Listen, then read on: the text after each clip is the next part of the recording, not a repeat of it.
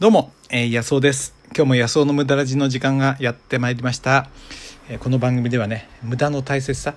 えー一見無駄と思えるようなことがね、実は人生をいろいろ豊かにするんじゃないかという、まあ僕の独断と偏見をね、この番組で、えーいろいろお話ししてるわけです。ぜひね、あなたもちょっとした無駄、まあこういうものがね、人生を豊かにするんですよね。えーということでね、まあそういう無駄についてあるこれ考えてるわけですけど、えー今日はね、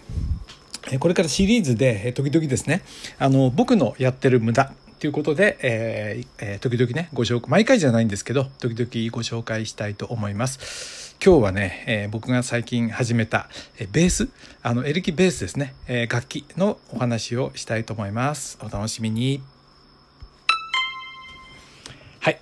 えー僕はね音楽大好きなんですよあのクラシック好きですね。クラシック特にあのそうだなバッハとか、えーモーツァルトとかね。割と古典的なのが好きですね。あまりその大きなえーオーケストラとかそういうよりもまあ、えーちょっとシンプルなねクラシックとか好きですけどもえーまあやっぱりモーツァルトが一番好きかな。うん。でねまあモーツァルトって言えばやっぱりねあのベ、えーエレキベあじゃないよ。何言ってんだろう。あのあれですよね、えービートルズ。あの僕はポピュラーも好きで特にねビートルズとかポール・サイモンの曲とかはね本当に好きで、えーもう若い時から楽しんでるわけですけどね。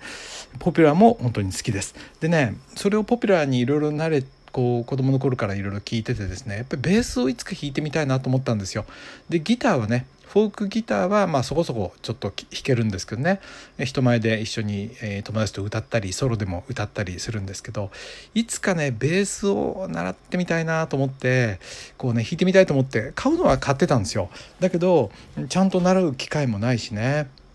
なんか適当には弾いてたりしたんですけど仲間のギターに合わせてね。もうちょっとマシにね少しかっこよく弾きたいなと思うようになって最近はねあの YouTube で練習してるんですよ。あの YouTube のレッスンとかありますよね。あれでねもうここのとこね2週間ぐらいかな。毎日とはいかないけど、まあ、1日おきぐらいにねやっててちょっとこれなら弾けるかもしれないなって感じになってきましたね。すごく楽しみです。でねどうして僕がねあの考えてみれば今日放送しようと思ってねベースをやろうたいなと思ったのかなと思うとそれはやっぱりね聴いてた曲ですよね。しかも古い曲ばっかり、えー皆さんついてこれますかね。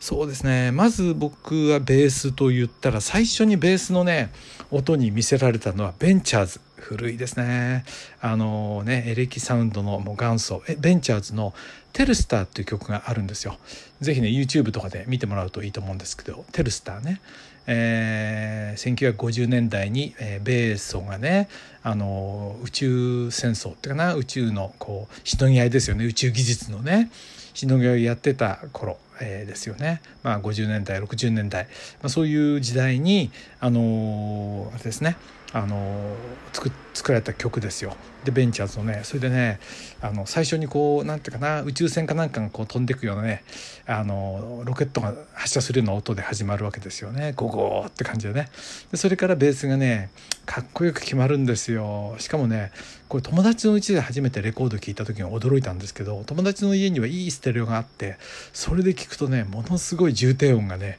このテルスターでは聞こえてくるんですよね。いやベースってかっこいいなって初めて思った瞬間でしたね。中学生の時ですね。でそれからですねあとなんだろうな。高校の頃あのーハマってたねやっぱりビートルズはねタックスマン。これはね知ってる人結構いるんじゃないのかな「リボルバー」っていうあのねアルバムに入っているタックスマン。あの要はビートルズがね税金に追っかけられて大変だって言ってる歌ですけどもこのねポール・マッカートニーのベースがねまああの神業的なね16分音符っていうの？もうあのあれ多分指だけで音を鳴らしてるでしょうね。右手のその弾く方は弾いてなくてあポールはみあの左利きですからね。まああの左手でつまびくわけですけど多分ね右手のこうあのなんていうかなあ指で押さえる方だけで音を鳴らしているんじゃないのかなって思うようなねまあ早技でやっててタックスマンっていうのもねベースってかっこいいなと思いましたよね。それからビートルズであと言うとなんだろうなうんあゲットバックもねゲットバックって知ってます？えー、これはねあれですねあの「レッド・イット・ビー」っていうね最後の、まあ、アルバムに入ってるやつですよ。えー、まあ、最後っていう説もあったり最後から後ろから2番目っていう説もあったりいろいろですけどもこの中に入ってるね「ゲットバック」これもねいいですよねベースがね。あのよくあのフィルムでね、えー、YouTube でもあると思いますけどビルの屋上でね、えー、ビートルズがライブで歌ってる中でもポールのベースがねあのよく響いてますけどもこれもねなかなかいいですよね。うん、もう一曲ねビートルズばっかり多いですけどあと一曲いくとしたらねビートルズの、えー「レディー・マドンナ」これもかっこいいね。あの歌ですよね。でベースが決まってますよね。あのレディー・マドンナ。この声がねまたポールのね声が何て言うんだろう。ちょっとこうあのマイクをこうなんかエレクトリックな感じを、えー、非常に聞かせたような、えー、なんかねちょっと調べてみるとエルビス・プレスリーの歌唱法を真似たっていうけど僕にしてみればもっと何ていうかな電気的な音にしたっていうかな、まあ、あの声がねかっこよくてそこで走るこうベースラインあのねいいですよね。うん。で、最後、最後。僕はね、これは弾きたいなと思ってるやつ。これはね、あの、ポール・サイモンとガーファンクルの、えー最後の LP ね、えー、アルバム「明日にかける橋」に入ってるね。えー、っと「ニューヨークの少年」知ってますかね？知らないだろうな。こんなマイナーな曲ね「ニューヨークの少年」えー「The Only Living Boy in New York」っていうやつですね、え、ニューヨークの少年というね。僕このアルバムの中でやっぱり12を争う好きな曲かな。ニューヨークの少年ね、えポール・サイモンの曲の中でも僕は好きな方だな。これをね僕歌うんですよ、まあ、フォークギターでね。だけどねこれにベースがこのね入るとかっこいいな。これね是非ちょっと練習このぐらいは弾けるようにねなりたいですね。あのー、ねまあベースって昔から本当に弾きたかったんですよ。あと高校の頃の思い出で文化祭っていうのがあってねその前夜祭があってそこでねベースをソロでこうねゆっくりとでも綺麗にリズムを刻みながらね弾いてるベースソロベースがあったんですよね。あれもねいやベースっていい音がするなと思ってね。さあでもねここに僕は問題があるわけです。ベースのね僕はアンプを持ってないんですよ。今ねアンプなしでギターって練習してるんでえー、なんかねちょっと自分にご褒美としてちょっとね、えー、何かこう何か一つ成し遂げたらね、えー、一つ何かを成し遂げたら自分にねベースアンプを買ってやろうかなと思うんですけどね。そうするとまたね練習に励みが出るかな、えー、あなたはねどうですかね？なんかそんな無駄別にねベースが弾きだからっつって、えー、別に一銭も得するわけじゃないですけどねでもね